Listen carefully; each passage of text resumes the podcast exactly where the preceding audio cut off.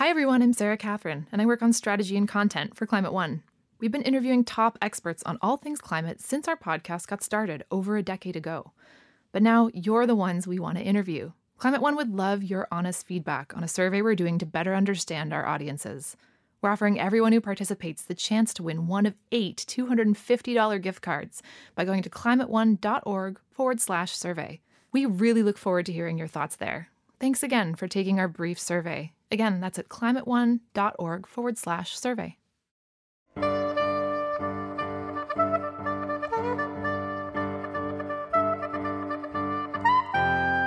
Does solving climate change mean rethinking old top down approaches and embracing big change at high speed? Climate One conversations feature oil companies and environmentalists, Republicans and Democrats, the exciting and the scary aspects of the climate challenge. I'm Greg Dalton. The environmental agenda now before the Congress includes laws to deal with water pollution, pesticide hazards, ocean dumping, excessive noise, careless land development, and many other environmental problems. When President Nixon announced the formation of the Environmental Protection Agency in 1972, it marked a new commitment by the U.S. government to addressing environmental issues. But a half century later, some argue it's time to challenge some of its basic assumptions. The uh, original environmental framework was uh, designed in a world that was information poor. We're now in an information rich world. And one of the things that we can do differently today is track those harms and make people pay for them. Daniel Esty is Hillhouse Professor of Environmental Law and Policy at Yale School of Forestry and Environmental Studies and Yale Law School.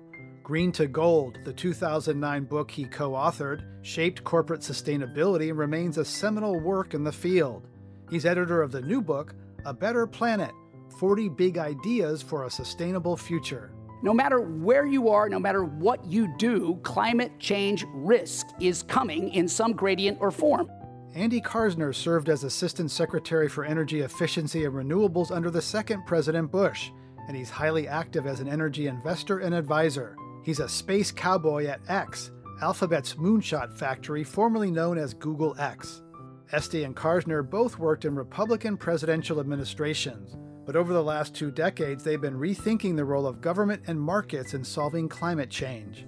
I began our conversation by asking Dan Esty about the role he played in the 1992 UN Framework Convention that kickstarted the international climate effort. So I was part of the U.S. team that uh, worked for a couple of years to bring together the kind of emerging sense that we needed to do something about climate change, building on the science that had been consolidated by the Intergovernmental Panel on Climate Change. And it you know, took several years uh, with negotiations every three months for a couple of weeks at a shot to bring together uh, an initial agreement, a framework convention, as we called it. And uh, that was uh, worked out in the spring of 1992 and then signed by presidents and prime ministers at the uh, famous Rio Earth Summit in June of 1992.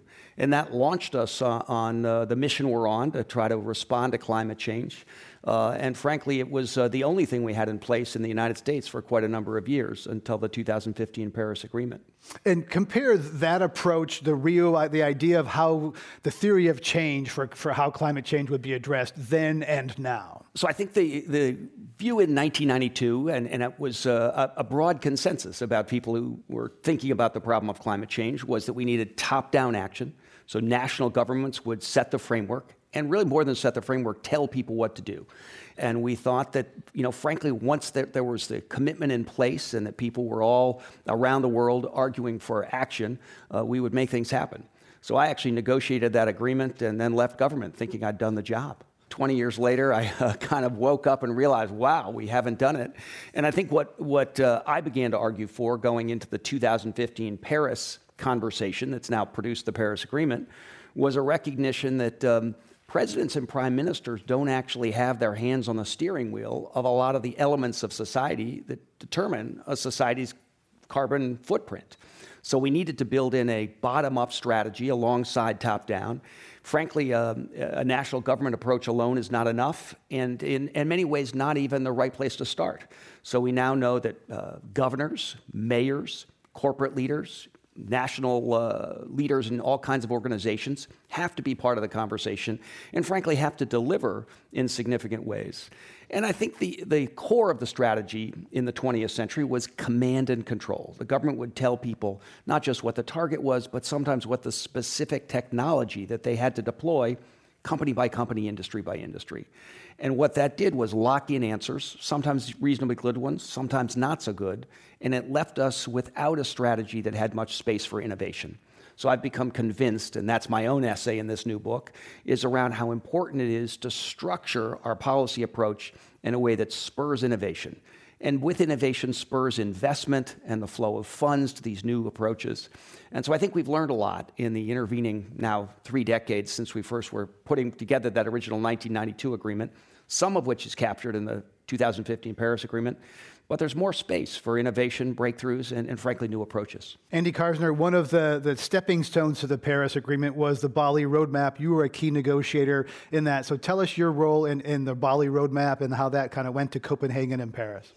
Well, you know, first of all, Greg, thanks for having me back. It, you know, the last time I was here, we was sitting with Tom Steyer. It was right after Paris, so you might run for president one day, Dan, and uh, that that would be good. Uh, um, you, will recall we had those reflections on Paris, and and I was sort of happy to say, okay, you know, we're done. We turned the corner as a planet, and everyone except for one country or two, I think it was Saudi Arabia, Nicaragua, uh, said this is in fact happening, uh, and that after three decades, represented progress. You know, these COPs that people talk about, Conference of the Parties, were meant to be implementations of the work that Dan and Bill Reilly and the Rio Summit produced uh, uh, way back then to say, uh, uh we have this framework convention, now let us implement. And it went awry at a famous one called Berlin a few years later, where the Chinese and the Indians succeeded in saying, we will never be a developed country.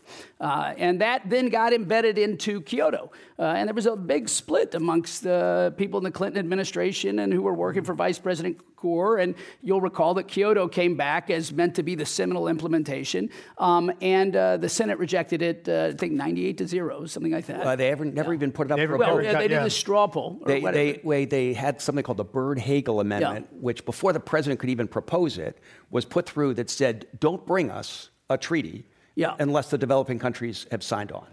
So the net of it was, it was fairly dead on arrival. Uh, unfortunately, uh, a young, naive uh, governor with a Texas accent in a controversial election stepped into the White House uh, and uh, said, Nope, it's dead, deader than a doornail, or something good in Texan. We'd say stepped in dog doo doo and uh, back home. And, and, and my mentor, George Shultz, had said it wasn't that George W. Bush rejected Kyoto, it's that he rejected it with such flourish. And in fact, that's um, led us into this long, polarized period of beginning to talk about what had been a scientific consensus across our country in the way that uh, is Pluto a planet or not. Uh, you know, we talked about these things in a sensible way. It led us into uh, whose tribe are you in? Are you a believer? Are you a denier? Are you protecting the oil interest? Are you protecting the solar panel guys? We, we you know, uh, have, have uh, gotten uh, worse and worse and more and more polarized. But prior to that, when the lines were closest, when a consensus was last evident, as Pew's research would show,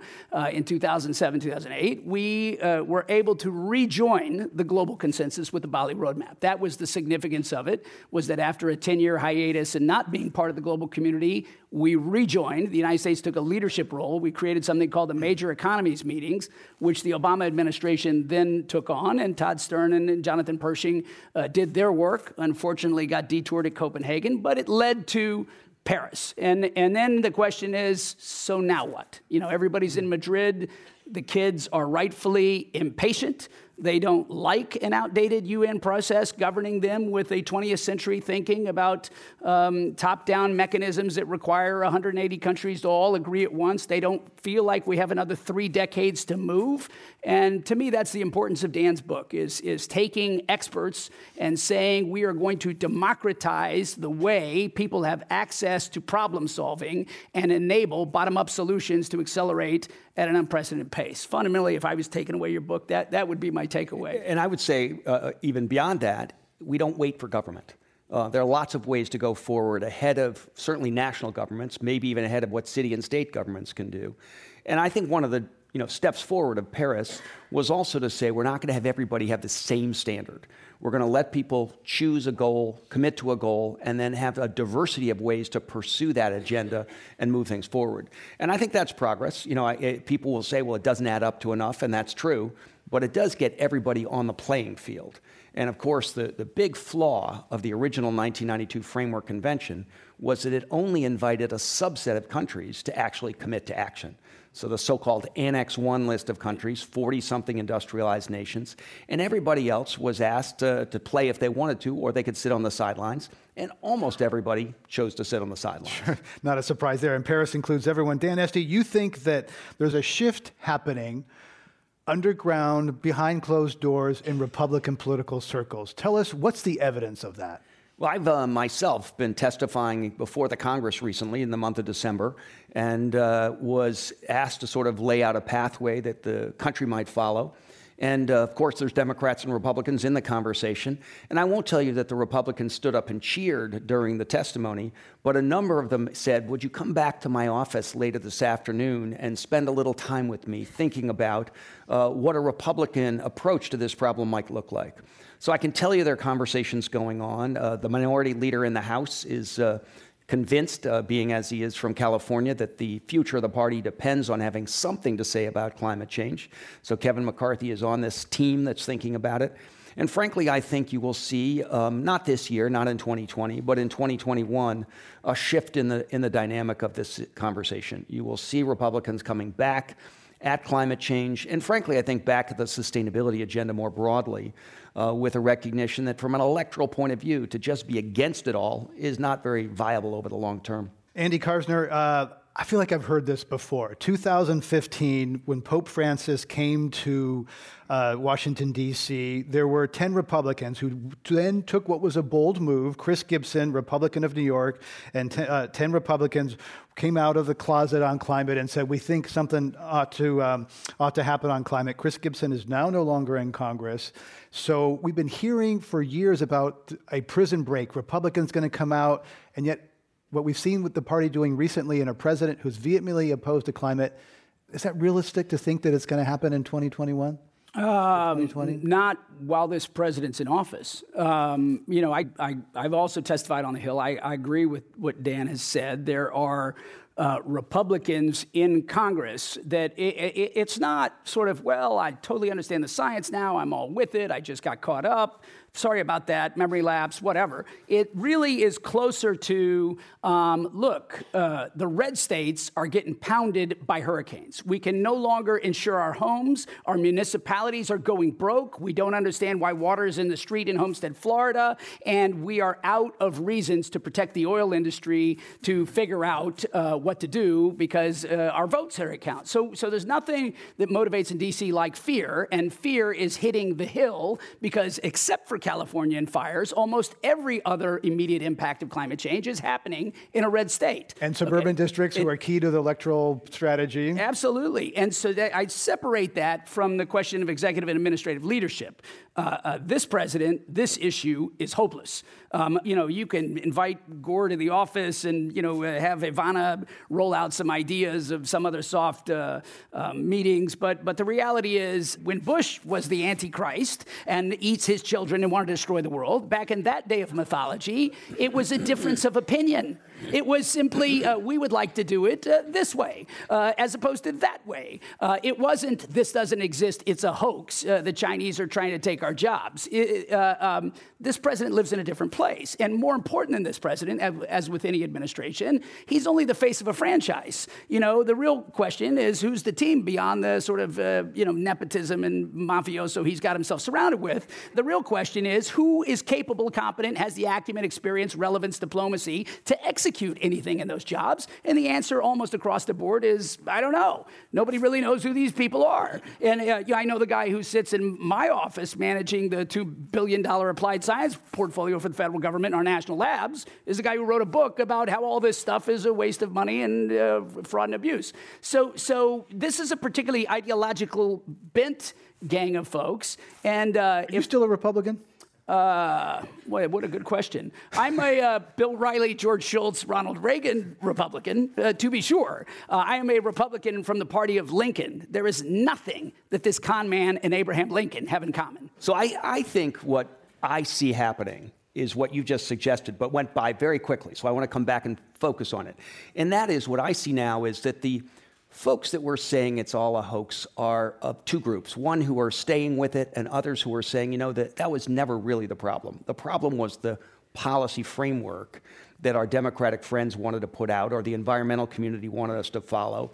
And if you can tell us that there are other ways to achieve these goals, ones that are more focused on uh, harnessing business innovation, uh, finding ways to engage people in breakthrough thinking, um, and get beyond the sense that the answers are all going to be more government programs, more dictates from government, more mandates, more command and control regulation, then we want to have a conversation. Right. And frankly, that's what I think the Better Planet book is about. Let's get beyond the debates of the past and look forward and dig into the substance. And as I talk about this book out across the country, I see an enormous desire to get into the substance, get beyond that tough politics, and start to move forward.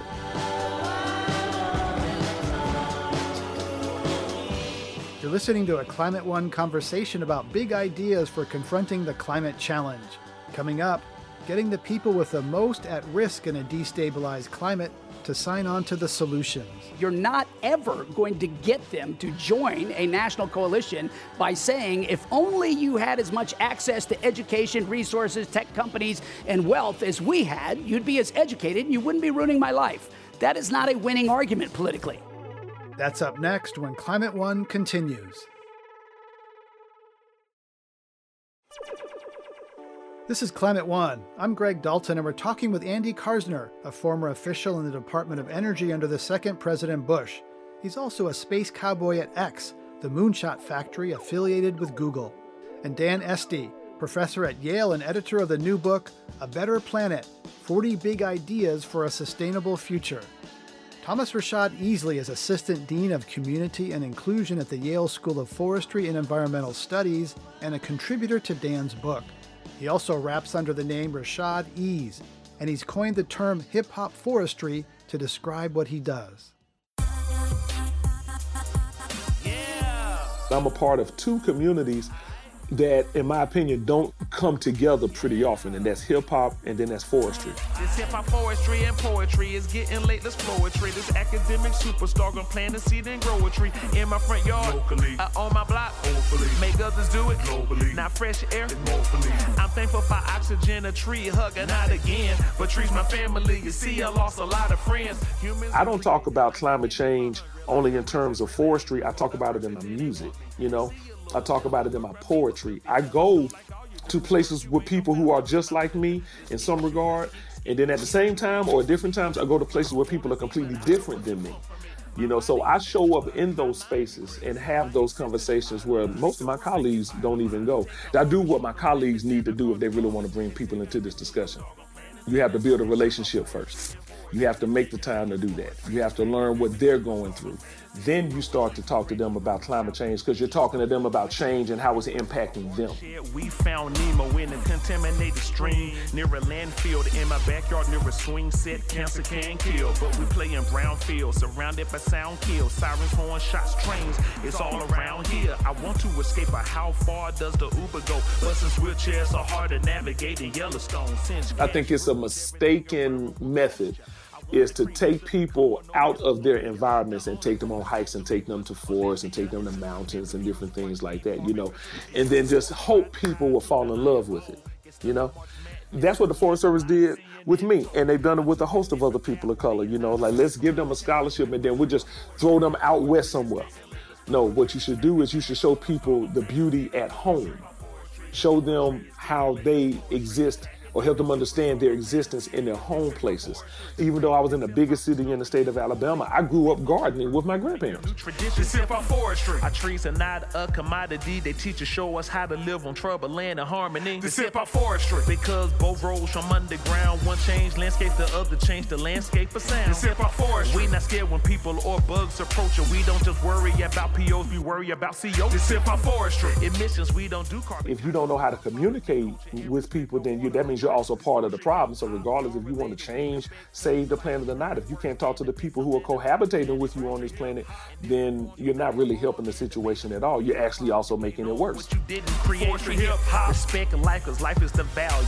Listen, discuss, and problem solve, and then we add you. Forestry hip hop. Inclusion ain't just about solutions. In food and water and religion, we remove pollution. This for hip hop. was Dr. Thomas Rashad Easley, Assistant Dean of Community and Inclusion at the Yale School of Forestry and Environmental Studies. The music you heard was his song, Hip Hop Forestry.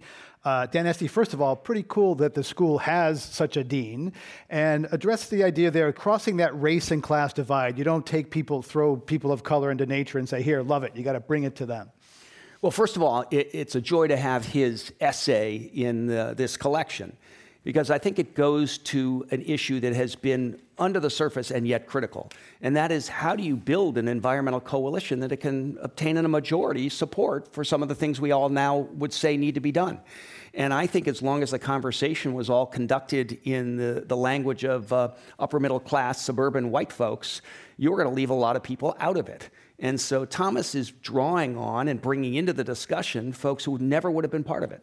And so I'm thrilled to see that. And I think what he's saying is a pretty profound message, and that is you've got to go to people on their terms, not make them come to you on your terms. And, and I would argue that there's even a deeper message there, and that is we are going to have to respond to a whole set of communities who are doubtful that their life is going to be better in a sustainable future, better as we address climate change. And I think we have been systematically underattending in the environmental arena broadly to transition strategies. How do you help people who are uh, worried about change, doubtful that they're going to survive uh, the kind of charges that Andy and I want to make people pay for the harm they're causing, you know, the internalizing of these externalities? And I think um, this has got to be part of the, the conversation. Andy Karsner, yeah, the, the uh, there's a concern the term just transition that the people who are harmed and left behind in a fossil fuel economy are left behind in a green economy that just serves coastal elites and people who can afford it. Um, is, that, is that fair? Yeah, I think we're seeing it right now. And even in the most progressive places like California, we don't actually have a good handle on the governance or design to manage uh, the just transition that we would desire. I mean, fundamentally, most of the things that exist in our commons, if they're natural commons, the harm is going to affect us equitably. Therefore, the participation, the stakeholding in, in, uh, in trying to solve for the harms needs to be uh, accessed equitably. Uh, we haven't designed that as yet. And that's why somebody in uh, Palo Alto can pump sunshine uh, into their uh, Tesla with no uh, and earn a tax credit for uh, their Tesla as if they weren't going to buy a hundred thousand dollar car if they didn't have a seven thousand dollar tax credit, and they can uh, have avoid road taxes, avoid gas taxes, avoid everything else, leaving that for people who that seven thousand dollar credit won't even cover bus fare for a year of commuting. So we have massive inequities being induced, even as we're seeking to catalyze a green economy. nothing worse than what is happening right now with the wildfires. That you know fundamentally we have a situation where, unbeknownst to California, is people are mapping where the lights go out. And when they map where the lights go out, and the fact that California is defaulting on a 100 year promise of a social compact to deliver uh, a just, equitable, on time, reliable, on demand uh, power supply, even before it's a revised social compact and made green, we're defaulting on the original one that allowed for these monopolies to take place. So what's happening is uh, people's property values are getting hit. Those property values get hit, the tax base goes down. You know, uh, uh, the, the property values get hit, the tax base goes down, they become uninsurable properties. These things are cascading through California, and meanwhile, we have a utility that's in bankruptcy just seeking how to service its um, equity investors. I mean, we have a real conundrum, and that's in the most progressive state. That's before you get to states that aren't thinking about the transition at all. So this dislocation being caused economically is something very real and requires us to be proactive in design in the same way that uh, FDR or TR, you know, uh, that Teddy was uh, proactive in design. And this is a Teddy Roosevelt moment. So, Greg, let, let me just jump in on that because I think there's, in the spirit of driving this conversation to the specifics that we need to take seriously in, in delivering and supporting this transition to a clean energy future, to a real response to climate change. So, three communities. One are the folks whose budgets are already so tight, the prospect of paying more for the harm they're causing, the fossil fuels they're burning, is a big shock to them. So I think we have to have a strategy for the lowest income bracket. Second of all, we have to have a strategy for the parts of the country that are fossil fuel dependent and not well positioned to transition. And uh, that's sometimes now called the West Virginia problem. And it's got to be taken seriously. And then, third, and I think this is the piece that's the silent part of the story but critical, is that it turns out uh, that rural people are much more energy intensive than city people.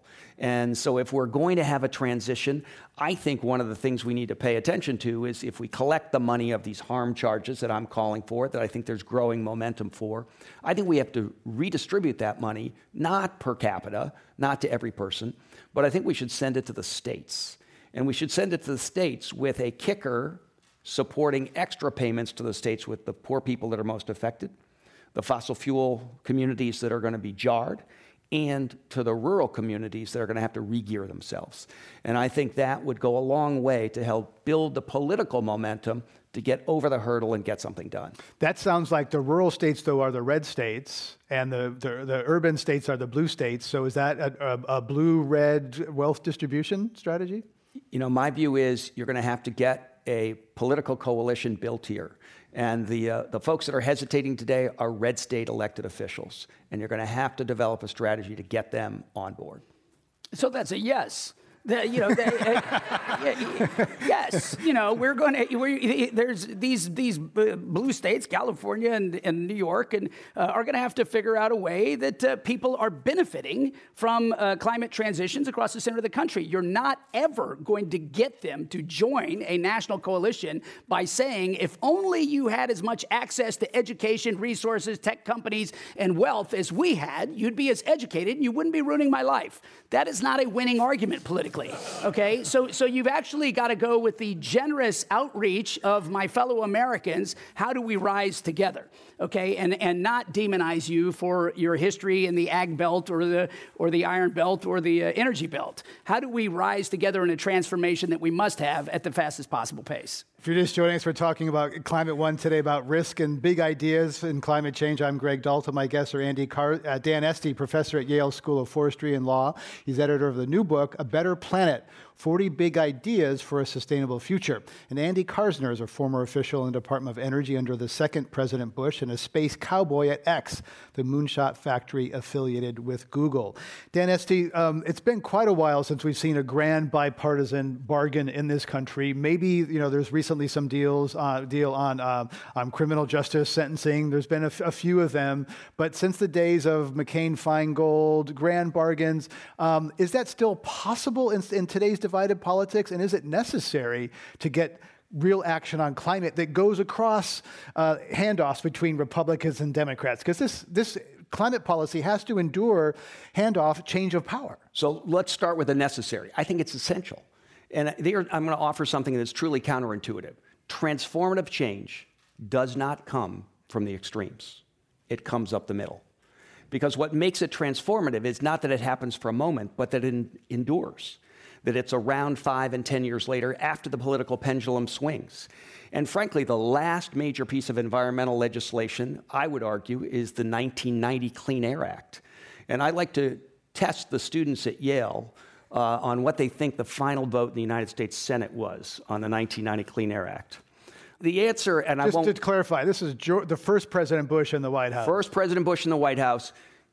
You know, so we have a Democratic Congress, President is Republican we are coming together on a bipartisan basis.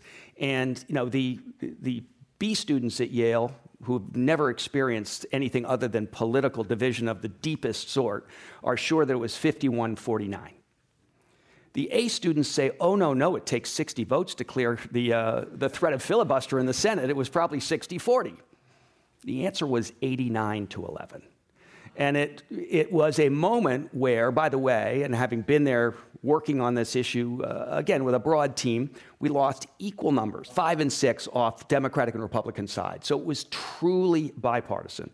And what that meant was that as we began to roll it out and implement it, and by the way, it's still being implemented, it's not fully done, um, but over the next decade, both Republicans and Democrats came together to fix the little mistakes that were built in. And anytime you take on transformative change, you're, in this case, we're redoing the kind of foundations of in- industry in America, and the next change that we're talking about is relaying the energy foundations of society, you will get things wrong.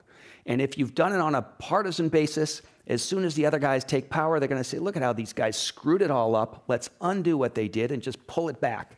So I think necessary, absolutely. Now, your second question was, is it possible? And I think that's a harder question. Uh, not, I think, in the current political moment. I have no hope that in the coming year we'll see anything.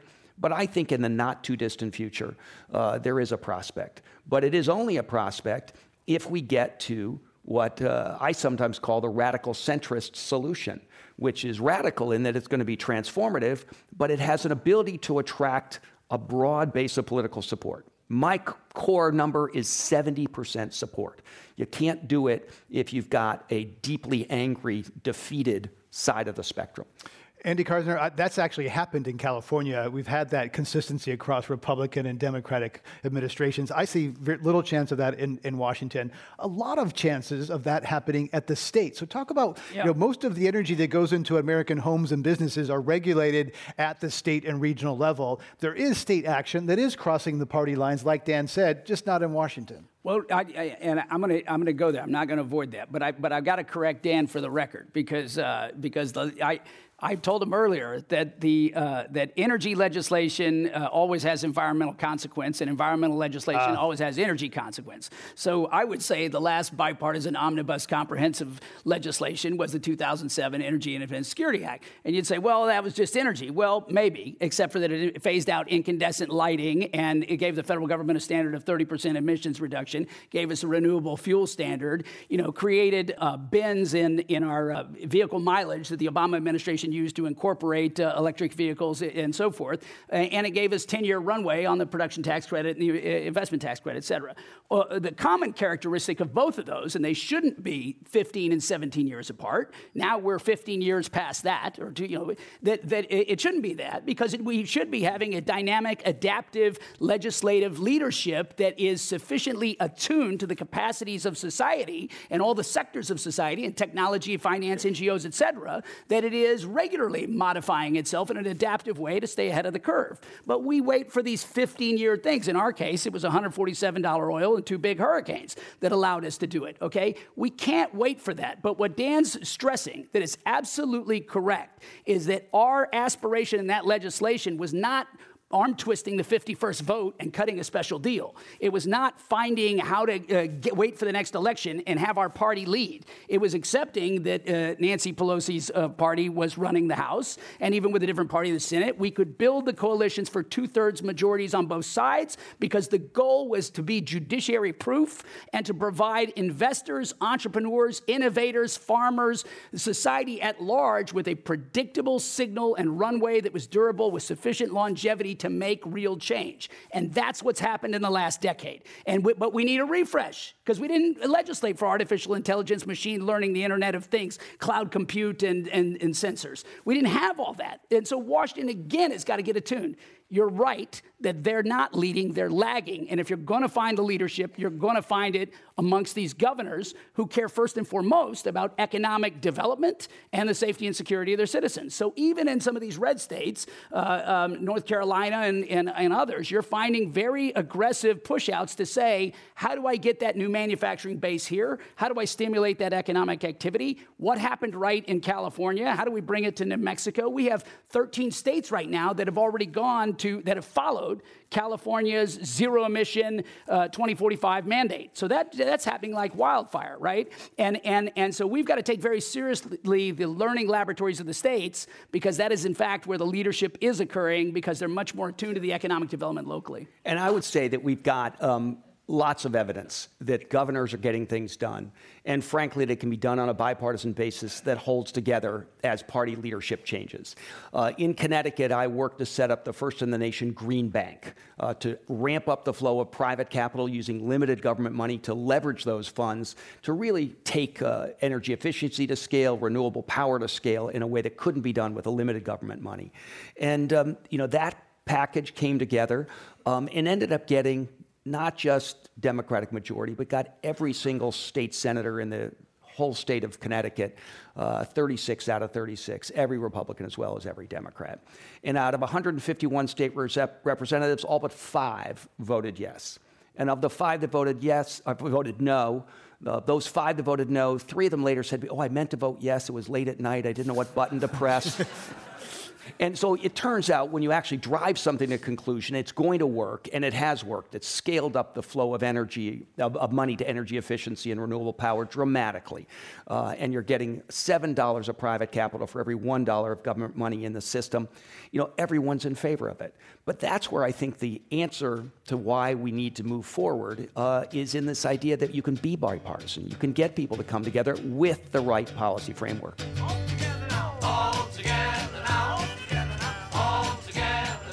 You're listening to a Climate One conversation about big ideas for confronting the climate challenge. This is Climate One. Coming up, fixing capitalism. The market will work. If you're trying to solve for climate change, the market will eliminate humans. And if that happens, you will probably return to equilibrium, okay? But that's not a market response I would like to have. That's up next when Climate One continues.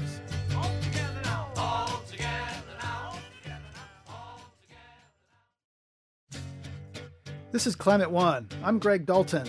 Climate One records many of our conversations with a live audience at our modern and green new home on the waterfront in San Francisco. When you're in town, I invite you to come check us out. Our programs are open to the public and listed on climateone.org. We're talking with Andy Karsner, former official in the Department of Energy under the second President Bush and a senior strategist at X, the moonshot factory affiliated with Google, and Dan Esty, professor at Yale School of Forestry and Law School, and editor of the new book, A Better Planet 40 Big Ideas for a Sustainable Future. Another contributor to Dan's book is Monica Medina, a former official with the National Oceanic and Atmospheric Administration, or NOAA, which oversees the National Weather Service. With extreme events rising, she says the federal government should create a new service that recognizes the difference between weather and climate. Climate is what you expect, and weather is what you get. So the difference is climate is thinking long term what are the average temperatures? What is it usually like outside this time of year? And then weather is actually what you get. And right now we have a fantastic group of public servants who do their best to predict the weather, including the most extreme weather events that we've seen in recent years but they are not really set up to do the kind of seasonal, interannual, and targeted forecasts we're going to need for the climate changes that we're going to be experiencing in the future. Things that would help farmers or the insurance industry or just average folks get ready for the climate in the months, weeks, and years ahead. We need to create a national climate service within the National Weather Service in order to better prepare us for the strong storms, the all the environmental changes we're going to be experiencing during climate change from droughts to sea level rise to storm surge, hurricanes, uh, fire. We need more data. We need more supercomputer time to crunch the data, and we need then the scientists to work on products that will help people right now it's we have small climate service offices scattered around the country. It's dozens of people not the thousands that we probably need. Lots of people have talked about the need for this service. In fact NOAA has studied it extensively and had come up with lots of options um, that we were considering at the beginning of the obama administration. And we just never were able to get the funding from congress so there's a lot of study about how we save money by adapting and by preparing, but it's more than just having emergency response ready. It is how do we change where we build things, what we build, the way we build them, where we uh, develop, where we don't, how we create natural ways to defend ourselves. But without the kind of climate forecasting that we need, we won't know where to do it. Monica Medina held senior positions at NOAA under President Obama and President Clinton. Dan Esty, she wrote a chapter in your book.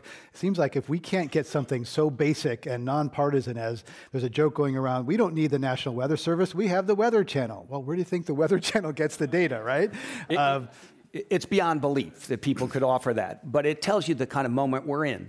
And frankly, it's even worse. There's kind of a hostility to expertise, to science, to data, to analysis. So I think Monica's argument is, is essentially correct. Uh, and I think more broadly, there is a moment coming where we're going to go back to science as, uh, as critical to decision making, not just in the environmental arena or energy arena, but broadly. And frankly, the expertise is a good, not a bad thing. Andy Karsner, there was a company, actually, some ex Googlers came out and, and, formed something called the Climate Corporation, which was using scientific data to look at crop risk, that sort of thing. It was eventually uh, bought by Monsanto. Mm-hmm. This raises the question for me whether corporations will fill a void left by government not really doing the job that it used to do. And, and what does that mean when, when cor- profit-driven companies kind of are, are, are uh, in charge of some of the data that used to be provided as a public good by government?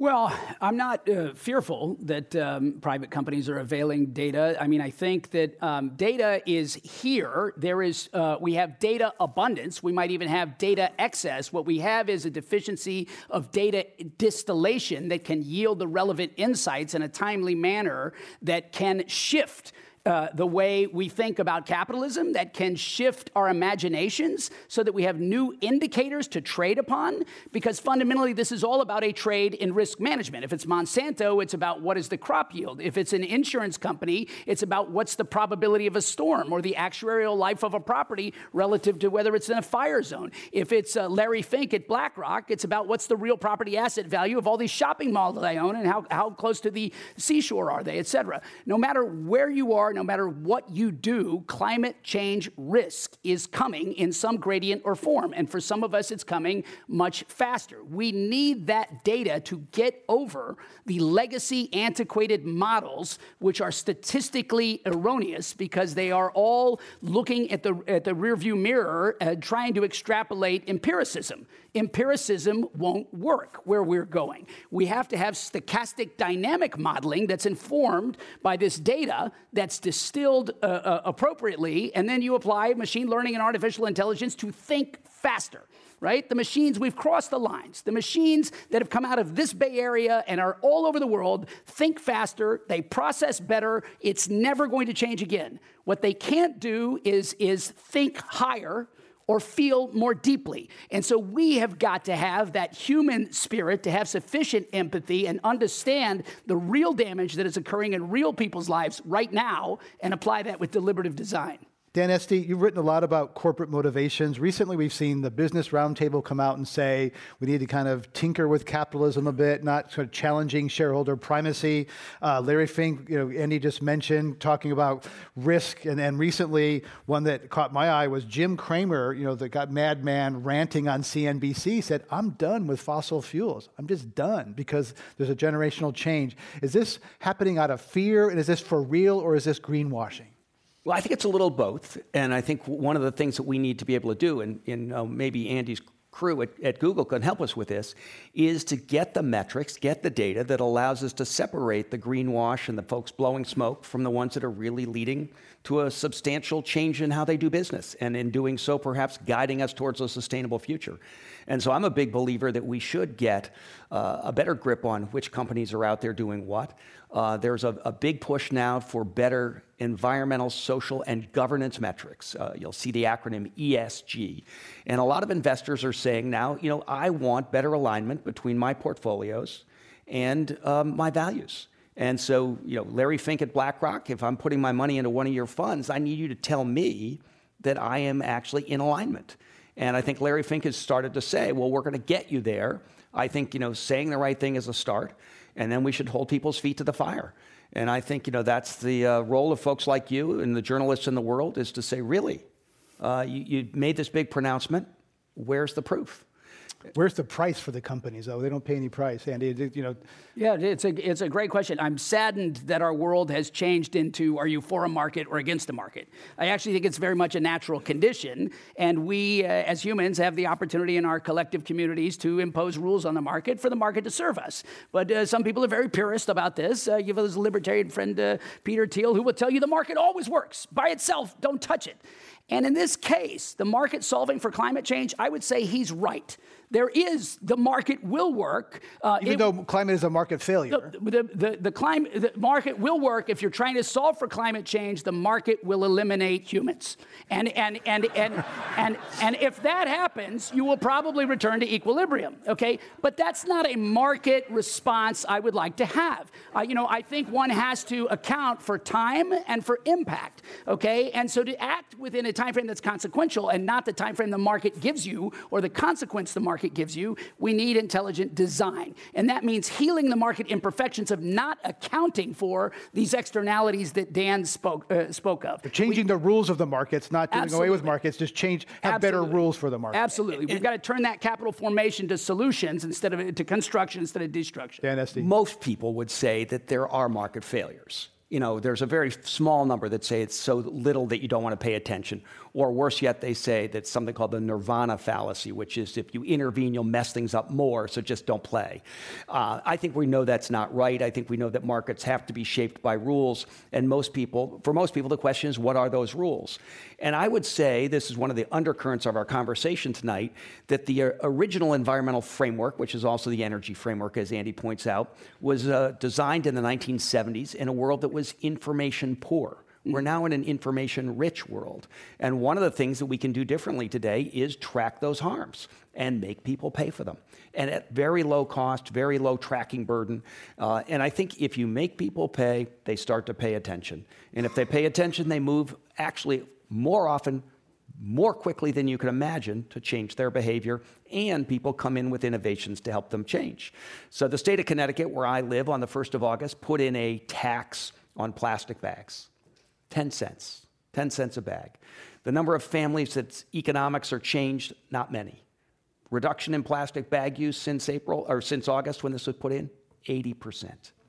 So it turns out you can actually dramatically shift not just behavior, but people's thinking. Because it's not the 10 cent cost, although I'm one of these guys that gets to the front of the grocery line, realizes I left the bags in the car, and I go running outside, not because I can't afford to pay 10 cents or 40 cents for four bags, but because it's a reminder to me that there's a sustainability issue here that I should internalize. There'll be students there snapping photos of you if you walk out of the grocery store with plastic bags, that's for sure. and, and, that's part of the information revolution, yeah. too. Everybody is today yeah. a watchdog. And accountability. We're going to go to our lightning round and ask a, a true or false question of each of our guests. So this is a one word answer, true or false.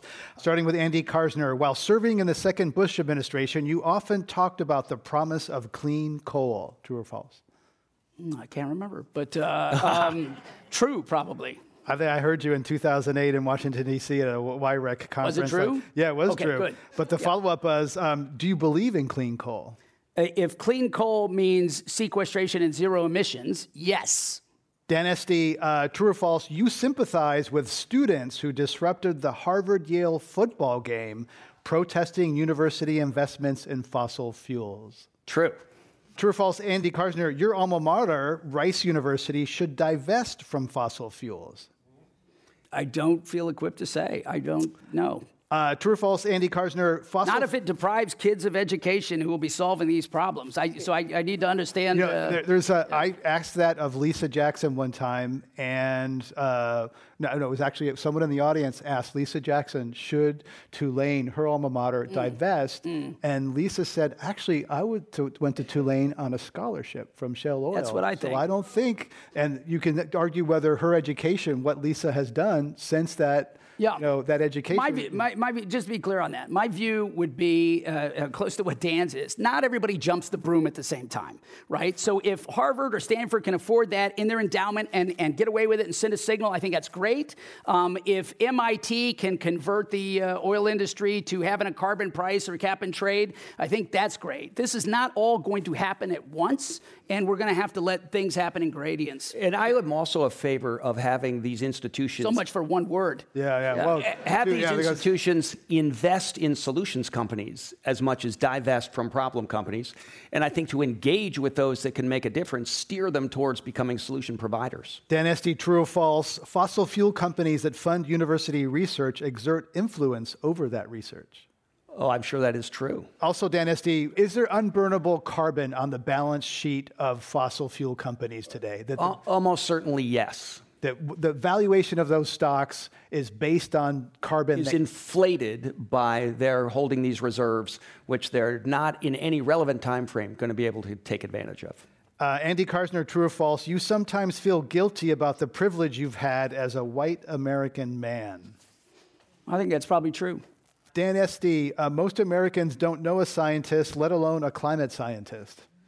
Oh, that's for sure true. Also, for Dan, the World Economic Forum in Davos features billionaires lecturing millionaires about curbing poverty. Closer to true than you would want to believe. Unequivocally true. Uh, Andy Karsner, most elected Republicans in Washington, D.C. are climate cowards. True. I'm going to mention a one phrase, and you mentioned the first thing that comes to your mind. Andy Karsner, what's the first thing that comes to your mind when I say hydrogen cars, hydrogen powered cars?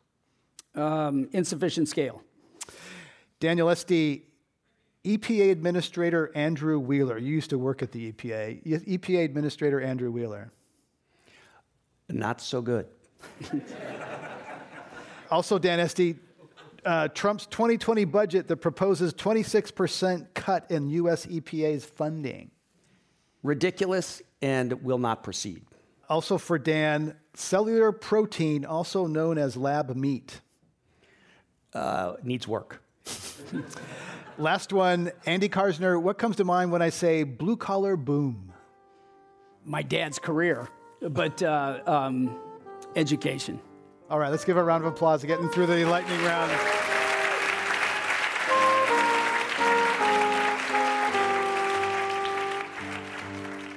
You've been listening to a conversation about big ideas for solving the climate challenge with Dan Esty, professor of environmental law and policy at the Yale School of Forestry and Environmental Studies and Yale Law School. He's also editor of the new book, A Better Planet 40 Big Ideas for a Sustainable Future. And Andy Karsner, former Assistant Secretary for Energy Efficiency and Renewables under the second President Bush, and a space cowboy at X, the moonshot factory affiliated with Google. To hear more Climate One conversations, subscribe wherever you get your podcasts. Please help us better understand you, our listeners, by taking a brief survey at climateone.org forward slash survey. Everyone who participates will get a shot at one of eight $250 gift cards to thank you for your time. Kelly Pennington directs our audience engagement. Tyler Reed is our producer. Sara-Katherine Coxon is the strategy and content manager. Steve Fox is director of advancement. Devon Strolovitch edited the program. Our audio team is Mark Kirschner, Justin Norton, Arnav Gupta, Annie Chelsea, and Andrew Stelzer. Dr. Gloria Duffy is CEO of the Commonwealth Club of California, where our program originates. I'm Greg Dalton.